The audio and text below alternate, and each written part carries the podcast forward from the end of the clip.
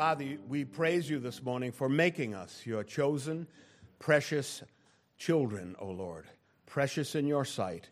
You bled for us on the cross, O Lord, and we are ever grateful, and we gather in your name, delighted to hear from your continuing word as it unfolds even in our hearts this morning, O Lord. In Jesus' name we pray. Amen. So we're going to turn to the book of Romans again this morning, Romans chapter 8. So turn to Romans chapter 8 this morning. We'll be discussing the same verse that we discussed last week with a couple of more tacked on. So we'll go to Romans 8:28, where Paul writes to the Roman church, "And we know that all things work together for good to those who love God." All things work together for good to those who love God, to those who are the called according to his purpose, for whom he foreknew, he also predestined to be conformed to the image of his Son, that he might be the firstborn among many brethren. Moreover, whom he predestined, these he also called. And whom he called, these he also justified. And whom he justified, these he also glorified. O Father, let us glorify you this morning as we make our attempts with the assistance of your Holy Spirit to edify your people in these great eternal truths. Amen. I would like you to consider something this morning as we approach a verse like this or a passage like this. You have to see at the outset, this is one of the most sublime, most crucial, important statements in all of the Scripture. It is a summary of the whole of God's Word, that God works all things according to his purpose. So I'd like to approach this the way Moses approached the bush. So everybody take off your sandals at this time. But really, what you're doing is you're preparing yourself to come before something bright and shimmering with divine holiness and celestial beauty. This is an awesome passage of Scripture. It's something that ought to be engraved in your heart, and I hope after this series, if it's not now, it will be then. This is like the holy mountain of God, where God is there. It's almost too holy to come unshriven before it. If anyone, even an animal, touched the mountain, they were zapped out of existence by the holy presence of the Almighty. This is such a place. This is such an aspect of the oracles of God that we dare not approach it lightly, or certainly not lightheartedly. All things, the apostle says. He says, and we know that all things. The apostle is telling us what we know. And what he knows we know because he just read 8 chapters of his letter to us. 8 rich doctrinal statements. So we know something is true by this point. And by this point, he sums it up. And I submit to you today, this is a summary of the whole of the Scriptures. We know that all things work together for good to those who love God, to those who are the called according to his purpose.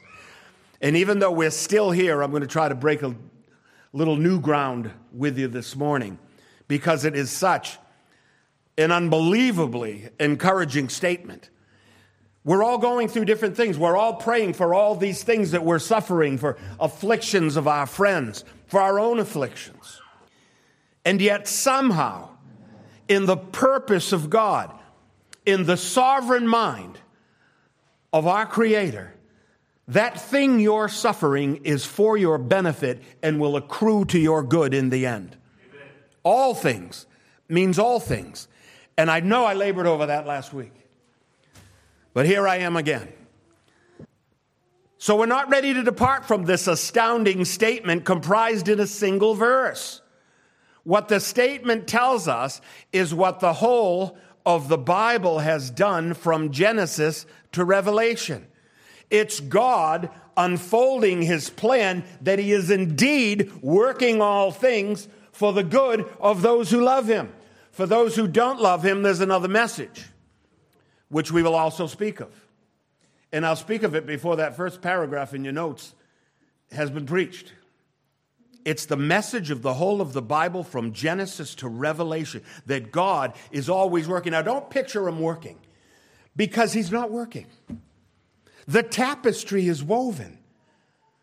Your outcome is already completed. In fact, he says it, and I'll get to it in that wonderful aorist tense.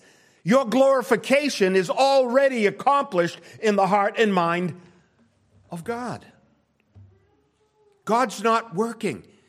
He conceived the whole thing before he started it, before the foundation of the world. And so our verse says explicitly what the rest of Scripture tells us in so many implicit ways. And that is, come what may, the purpose of God will be fulfilled. Do not doubt it. And if you're not reading your Bible, then start.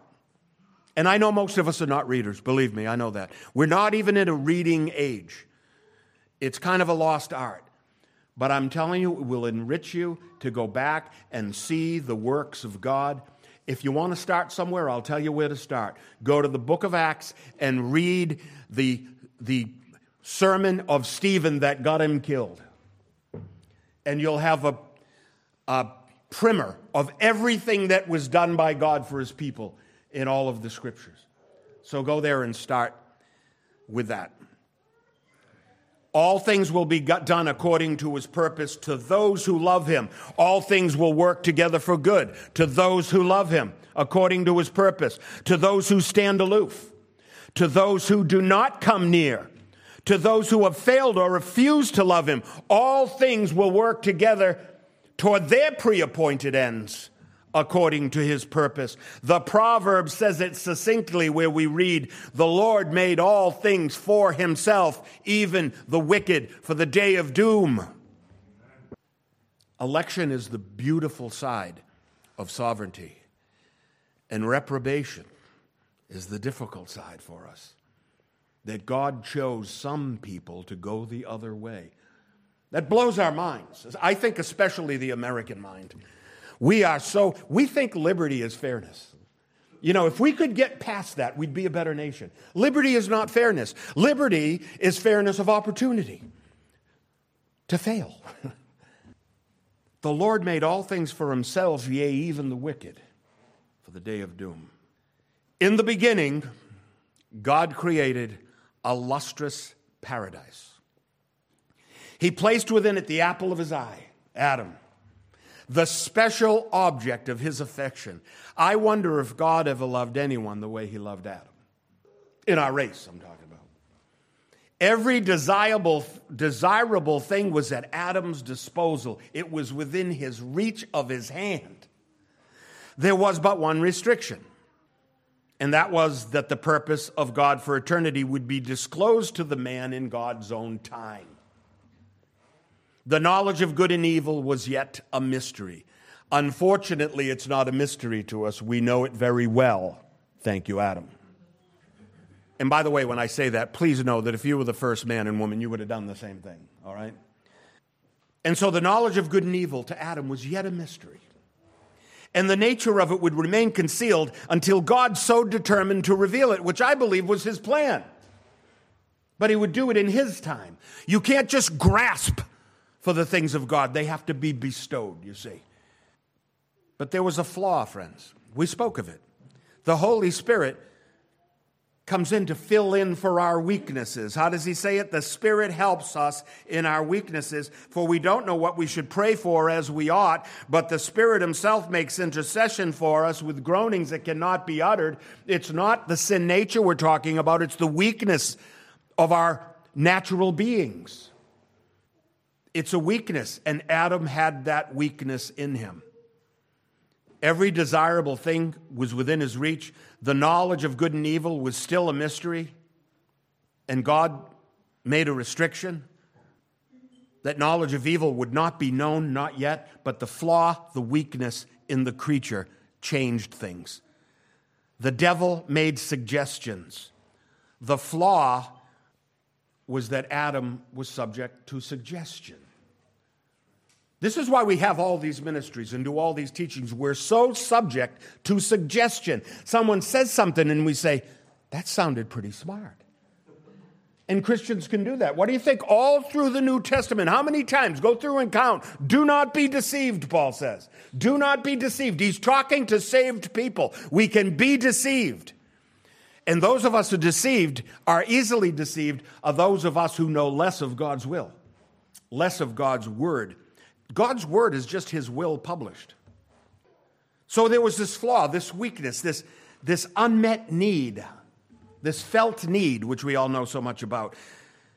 And the flaw was that Adam was subject to suggestion. Friends, God makes commands. He doesn't have a suggestion box. I think you may have noticed.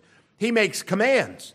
The devil makes suggestions. God says, of the tree of the knowledge of good and evil, thou shalt not eat. But the devil says, has God indeed said, thou shalt not eat? And he put the doubt in the mind of the woman. Did God really say that? Let's think about this. And yet, with every good thing within reach, things still went terribly wrong in the garden. If you haven't read that recently, it's only a couple of paragraphs, really. Having all your immediate felt needs met is overrated. Have you ever thought about that? Having all your needs met is overrated. You're still going to sin. You're still going to desire something else. And who knows what the mind of man will conceive to grasp that thing that we desire, even though all our needs are fulfilled. The crowning achievement of God's creative powers, man, fell into sin and degradation. The creatures God made in his own image struck out against him. The paradise they were born to rule was suddenly closed to them. Its entrance was guarded by mighty cherubim with flaming swords, and I'm quite certain that Adam and Eve had never seen a sword before, perhaps not a cherubim, and certainly not a flaming sword to keep them out of their former home. They rebelled against the explicit command of Almighty God. They took of what was forbidden. Oh, that infernal entitlement mentality of our race. We just think we're entitled to stuff. You know, if we would get over that, what a free country we would be. If we knew that we're not entitled and we're not deserving. Oh, if our country would hear that. All I hear all day in the media is how deserving everybody is. And we have different groups that are more deserving over time. At this time, it's this minority, and it used to be that minority, and now this minority we're going to think about. And some of them are a minority that are this big. There's like 3 people, and we have to change the whole Constitution for them. But I digress. The story of Eden is well known and well chronicled. Paradise Lost is the great epic poem of the Puritan John Milton about that very thing. But the 2 found out that the fatherly presence of their Maker, the one who searched them out in the cool of the day for fellowship, the one who promised them life, gifted them with health, supplied them with abundant provision, was no mere grandfatherly type. He wasn't a grandfather with a long beard bouncing them on his knee. He was the Maker giving them commands. He was the great deity and master of all creation. And his purposes in creation would not be thwarted, not by their ignorance, not by their impudence, not by their childish reaching for that which their father forbade them to have. No hand in the cookie jar is going to thwart God's will. And so God prophesied for the first time that even then, even after the sin, even after the rebellion of his beloved, that all things would yet work together for good for those who love him. Even then he prophesied it. It was already written. And so the Lord said to the serpent, we read, I will put enmity between you and the woman, and between your seed and her seed, and he shall bruise your head, and you shall bruise his heel. And he spoke of the Lord Jesus. That's the first messianic promise of Scripture. God's will would be done, sin or no sin. And yet, even in the brash grasping for more, the Lord and Maker of the universe had a plan. God had a plan. This didn't wreck the plan. If you can stand it this morning, I want to tell you, it was part of the plan. It was already woven in. There's a name for that belief. It's called supralapsarianism. If you think I'm going to talk about it, you're wrong. But if you don't believe it, you're wrong also. There was still a way for all things, even this, to work together for good. Of the man, he said, lest he put out his hand and take also of the tree of life and eat and live forever. Friends, the gospel and the purpose of God was right there. The sin couldn't stop it. Your sin will not stop it. The great plan could not possibly be foiled by the likes of a foolish man or a clever serpent. You think God was really in heaven going, darn that serpent. I knew we should have kept him out of the garden. Take him by surprise. Why didn't I think of that? I just can't see that view of God. The plan was already written from beginning to end. The tapestry was woven, as I like to say. The master craftsman did not need to go back to the drawing board. The Lord of the universe was not seen scratching his divine head, nor was he seen fretting and pacing throughout the clouds. There were no emergency meetings called with the host of heaven. The heavenly SWAT teams were not notified. There was no plan B to resort to. The tapestry was woven, and even the scarlet thread of sin and rebellion would be fearfully and wonderfully embroidered into the fabric of time and glory and the purpose of God. It didn't thwart it. The tapestry needed a little red over here, apparently. Someone might ask why. Because it was foreordained by him who knows the end from the beginning. Friends, when you know the end from the beginning, do we know what that means? I am the Alpha and Omega, the first and the last, he who was and is to come. If he has all those things, how do you think he was surprised by Adam's sin? How do you think he was surprised by yours? Do you think he's surprised that Joe Biden's in office? Figured I'd throw that out there. I'm the Lord thy God, he says, I'll have no strange gods before me. That's why. You would have to be another god to thwart the plan of God. And to those who falter, and to those who doubt, and to those who could not see the solitary tree of life through the abundant leaves of sin, will finally and eternally be blessed. And nothing can stop the path of glory, friends. It was ordained, and your sin and mine is all part of the glory. Don't glory in the sin, but the sin will be part of the glory. Another man might ask, how? A man might ask, for whom he foreknew, he also predestined. That would be the answer to the how. For whom he foreknew, he also predestined. That means the end is already worked out. Why again, another person might venture to ask, that the purpose of God according to election might stand, Romans 9:11. They broke the law of God, another will contend. How will they find entrance? Because I will call them my people who were not my people, and her beloved who was not beloved. That's how. No mystery there.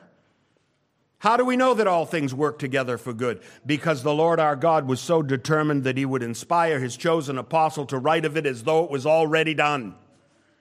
That wonderful, beautiful aorist tense of Greek literature. Not every language has an aorist tense. An aorist tense is a past tense on steroids. Lloyd-Jones comments here. He says, I emphasize again the use of the aorist, indicating something already completed once and forever. That's what it means. We don't have a way of doing that in English the way they do it in Greek. So we have to point out, it's the aorist. God would speak of future glory so assuredly that he would have it written in the past tense. And so we read of the future as the finished work of God, verses 29 and 30. For whom he foreknew, past tense, he also predestined, past tense, to be conformed, past tense, to the image of his Son, that he might be the firstborn among many brethren, moreover whom he predestined, past tense. These he also called, past tense.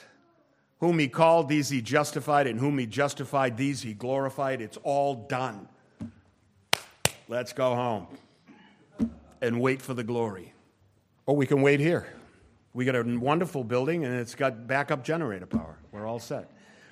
Lloyd-Jones takes it further. He writes this: there are foolish people who say you can be justified and then lose the status. Don't be one of those foolish people. If you've been justified, he goes on, you've been glorified. And your glorification has already happened in the purpose of God.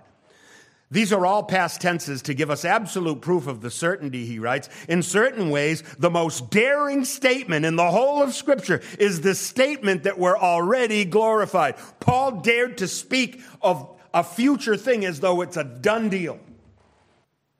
We are as glorified as we are justified, Lloyd-Jones says. That's the apostles' argument because it is the purpose of God. It must be carried out.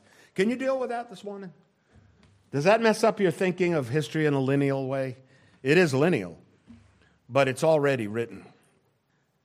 So I must admit that the statement compels the reader to think philosophically, and I find most people aren't good at that. Thinking philosophically on the matter and not to simply think in a finite linear manner. It's pretty tough to think about this with the mind of man. You have to sort of transcend into the eternal realms of thought to consider that what's going to happen to you tomorrow is already done, that what's going to happen to you in your future, that what's going to happen to you in your eternity is already written. And it wasn't written last year. And it wasn't written in the time of David or in the time of Moses. And it wasn't written in the time of Adam. And it wasn't written when God said, let there be light. It was written before the foundation of the world. God didn't wait for your father to meet your mother to make you. You were already made. And those of you who don't like election, I'm sure you're not insulted that God decided when you'd be born and he didn't ask for your opinion. Why would you think that you need his opinion to be born again? It's birth. That's in God's hands. But since we don't think philosophically too well, let me give an illustration on the matter that might make the pattern of glorification a little simpler. Now, as you know, I've been a builder all my life. I'm the builder of record for this building. You like it? It's nice. Remember when we didn't have it? Remember when we were in the fishbowl over at Ted Williams and things were going on outside and the whole room was glass and we were in there, you know, with our Bibles and someone's preaching and people are walking by and I mean, man, I guess we were making a statement. I called it a dumpy room with a view. It was an awesome view of the pond, and we used to go down and baptize in that pond until Rachel said, no, I want to be in the Listy's pool, and we changed the whole thing. Rachel wasn't having the pond. As you know, I've been a builder all my life. I'm the builder on record for the building, but so many of you were here for every aspect of it. See this white ceiling here? Ricky painted that, and he wanted me to get him a big scissor lift with a motor and everything so he could, you know, around the building and paint. But instead, I just got him a static baker stage, and Seth, who was 10 years younger then, and Susan had to push the thing around while Rick's up there painting. And I said, don't you need a tarp? And Susan said, no, Rick doesn't spill. And then we scraped up the floor, and here we are. No, but I have to tell you, we had an architect design and put it on paper before it was complete, all right? And there were years of doubt and frustration. There were government requirements for sewer and water, for size, for capacity, for purpose, for parking, for upland, for wetland, and every one of those words cost about $10,000. There were what seemed to us to be unwarranted rules and restrictions, not to mention costly rules and restrictions. But we took that matter step by step and used our resources as they became available. We put our own effort into every aspect of the building, knowing that somehow, even though we didn't have the money, even though there were so many obstacles to our getting the money. You ever notice when you go to borrow from banks, they want to make sure you don't need the money? Even though I felt foolish from time to time, I'd wake up in the middle of the night and go, I'm the guy who built the tower and didn't have enough to finish. And she'd say, no, you're not, honey. You'll be fine. Go back to sleep. Why did you wake me? But I felt like that a lot. I'd come in here. We built this thing, this structure in 2005 and didn't come back into it to work again till, well, in 2007, we put the windows in. See, I can talk about this all day if you want, and put the doors in. And then in 2012, we came back. It was still a dirt floor in here. Bob, you were here the first day we framed. I remember you and Caleb walking up with your tool belts on and your baseball hats. That's the first part of being a builder. You get the baseball hat, you get the skill saw, and hopefully a pickup truck. And you're all set. That's all you need. So there we were, hoping the building would get done. We had the print, though. We had the plan. Now, I can't tell you that that plan was the building, because I'm not God. But God can do that. God has the blueprint, and the blueprint is the final building. It is for him. Unlike God, I couldn't tell you the finished plan was the finished building. But I could tell you that if and when the building was finished, it would look like the plan. The concept of it was already conceived. Its end would be established as planned. Its final form was already established, but unlike me, God is under no such restriction. He's able to tell us that the plan is the final outcome. The plan and the building are one and the same thing to him who holds all things in his hand and who knows the end from the beginning. We used a local architectural company. The Lord used the Alpha and Omega Architectural Group. If I start an architectural firm, I will name it that, so that all the Christians will come to me. You know, like we all buy pillows from the Christian guy? Just kidding. Friends, consider your life. It's already drawn out in the blueprint. Your life's like the building. It's already drawn out. The end from the beginning's already established. And when you come to the end of it and you step over the line from this world into the presence of God, you'll see that from beginning to end, every event of your life was expertly woven into what God preordained in your behalf as the wise master planner of all things. And if you like, you may be so bold as the voice from verse 31, which seems to challenge the boldness of Paul. What shall we say then to these things? What shall we say then to these things? If God is for us, who can be against us? Well, the answer is obvious. It's a rhetorical question. The answer is no. Let me give you another illustration, one that I heard in years past. There was a man who owned a catamaran. Anyone know what a catamaran is? It's one of those boats. It's like sort of made up of two canoes, and there's like a tarp or a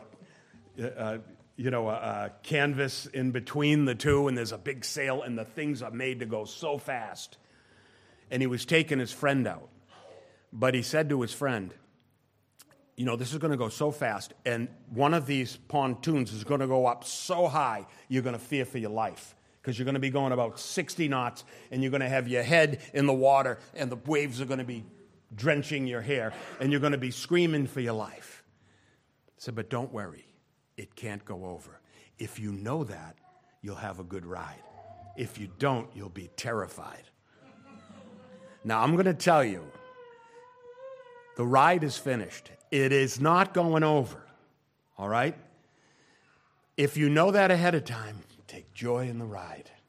If not, you're going to be terrified. So the man, as the story goes, was terrified. It just is something you're not used to. It's like the roller coaster. Everybody screams. Ah! It was like that. But when he came back to the dock, he said, "You know what? You were right. Can we do it again? This time I'm going to just enjoy it." The only thing is we can't do that with God. You only get one try. Enjoy the ride. Be joyful in all things, he says. Count it all joy when you fall into various trials. The catamaran can't go over. So the question, who shall be against us? The answer is no one. Nothing in this world or in heaven, neither in this life nor in the life to come, could have altered the plan as it was drawn out by God. And so the apostle can say with the Savior, it is finished.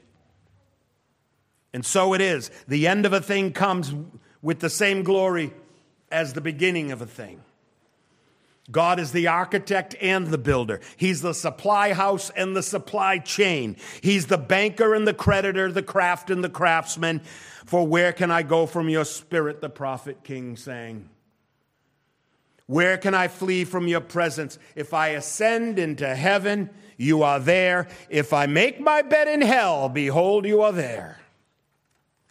If I take the wings of the morning and dwell in the uttermost parts of the sea, even there your hand shall lead me and your right hand shall hold me. If I say, surely the darkness shall fall on me, even the night shall be light about me.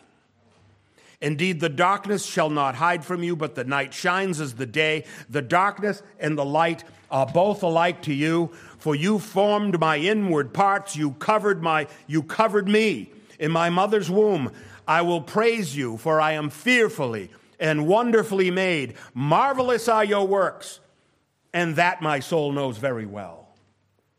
My frame was not hidden for you when I was made in secret and skillfully wrought in the lowest parts of the earth. Your eyes looked upon my yet unformed substance.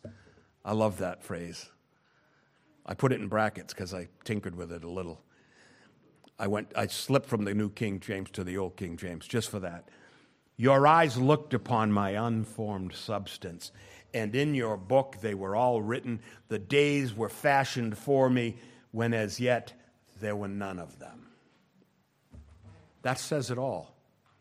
And Paul said that all in one verse.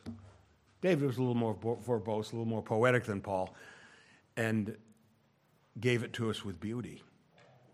The psalm is David's poetic way of saying, for whom he foreknew, he also predestined. Moreover, whom he predestined, he also called, and whom he called, he justified, and whom he justified, he also glorified. The Lord Jesus preached this to the disciples after a long and arduous search for him. Maybe you remember they looked for him on one side of the sea. By the way, the sea is a great lake. The Sea of Galilee is a lake. Everyone knows that, right? The fish they fish for, by the way, is tilapia. It's a freshwater fish. So they fished, and they went to the wrong side, and then they came to the other side, and Jesus was there. And they searched all over, and they went across the sea to find him. And he said to them, all the dead people tell no tales, you've heard that, but dead people make no decisions either. You were dead. He made you alive.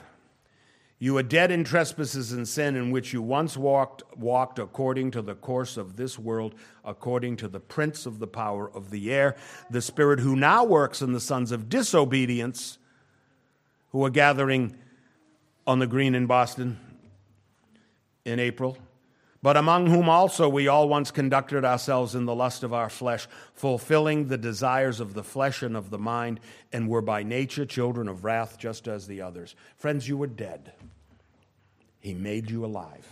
That's his great destination, that the purpose of God, according to election, might stand. But God, who was rich in mercy, Paul writes to the Ephesians, because of his great love with which he loved us, even when we were dead in trespasses, he made us alive together with Christ. By grace you have been saved, and raised us up together and made us sit together in the heavenly places in Christ. Friends, we're not there yet. We're not in the heavenly places in Christ, or are we? Again, this past tense that he loves so much. He made you sit together in the heavenly places in Christ Jesus, that in the ages to come he might show the exceeding riches of his grace in his kindness toward us in Christ Jesus. For by grace you have been saved through faith, and that not of yourselves. It is the gift of God, not of works, lest anyone should boast. Friends, if it was your choice, you could boast about it, and a lot of people do. For we are his workmanship, created in Christ Jesus for good works, which God prepared beforehand that we should walk in them.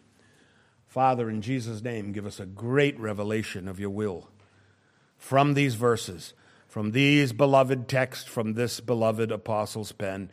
Father, in Jesus' name, give us great clarity in understanding these truths of your word, and may the whole counsel of God be preached from the pulpits of your servants, we pray in Jesus' name. Amen.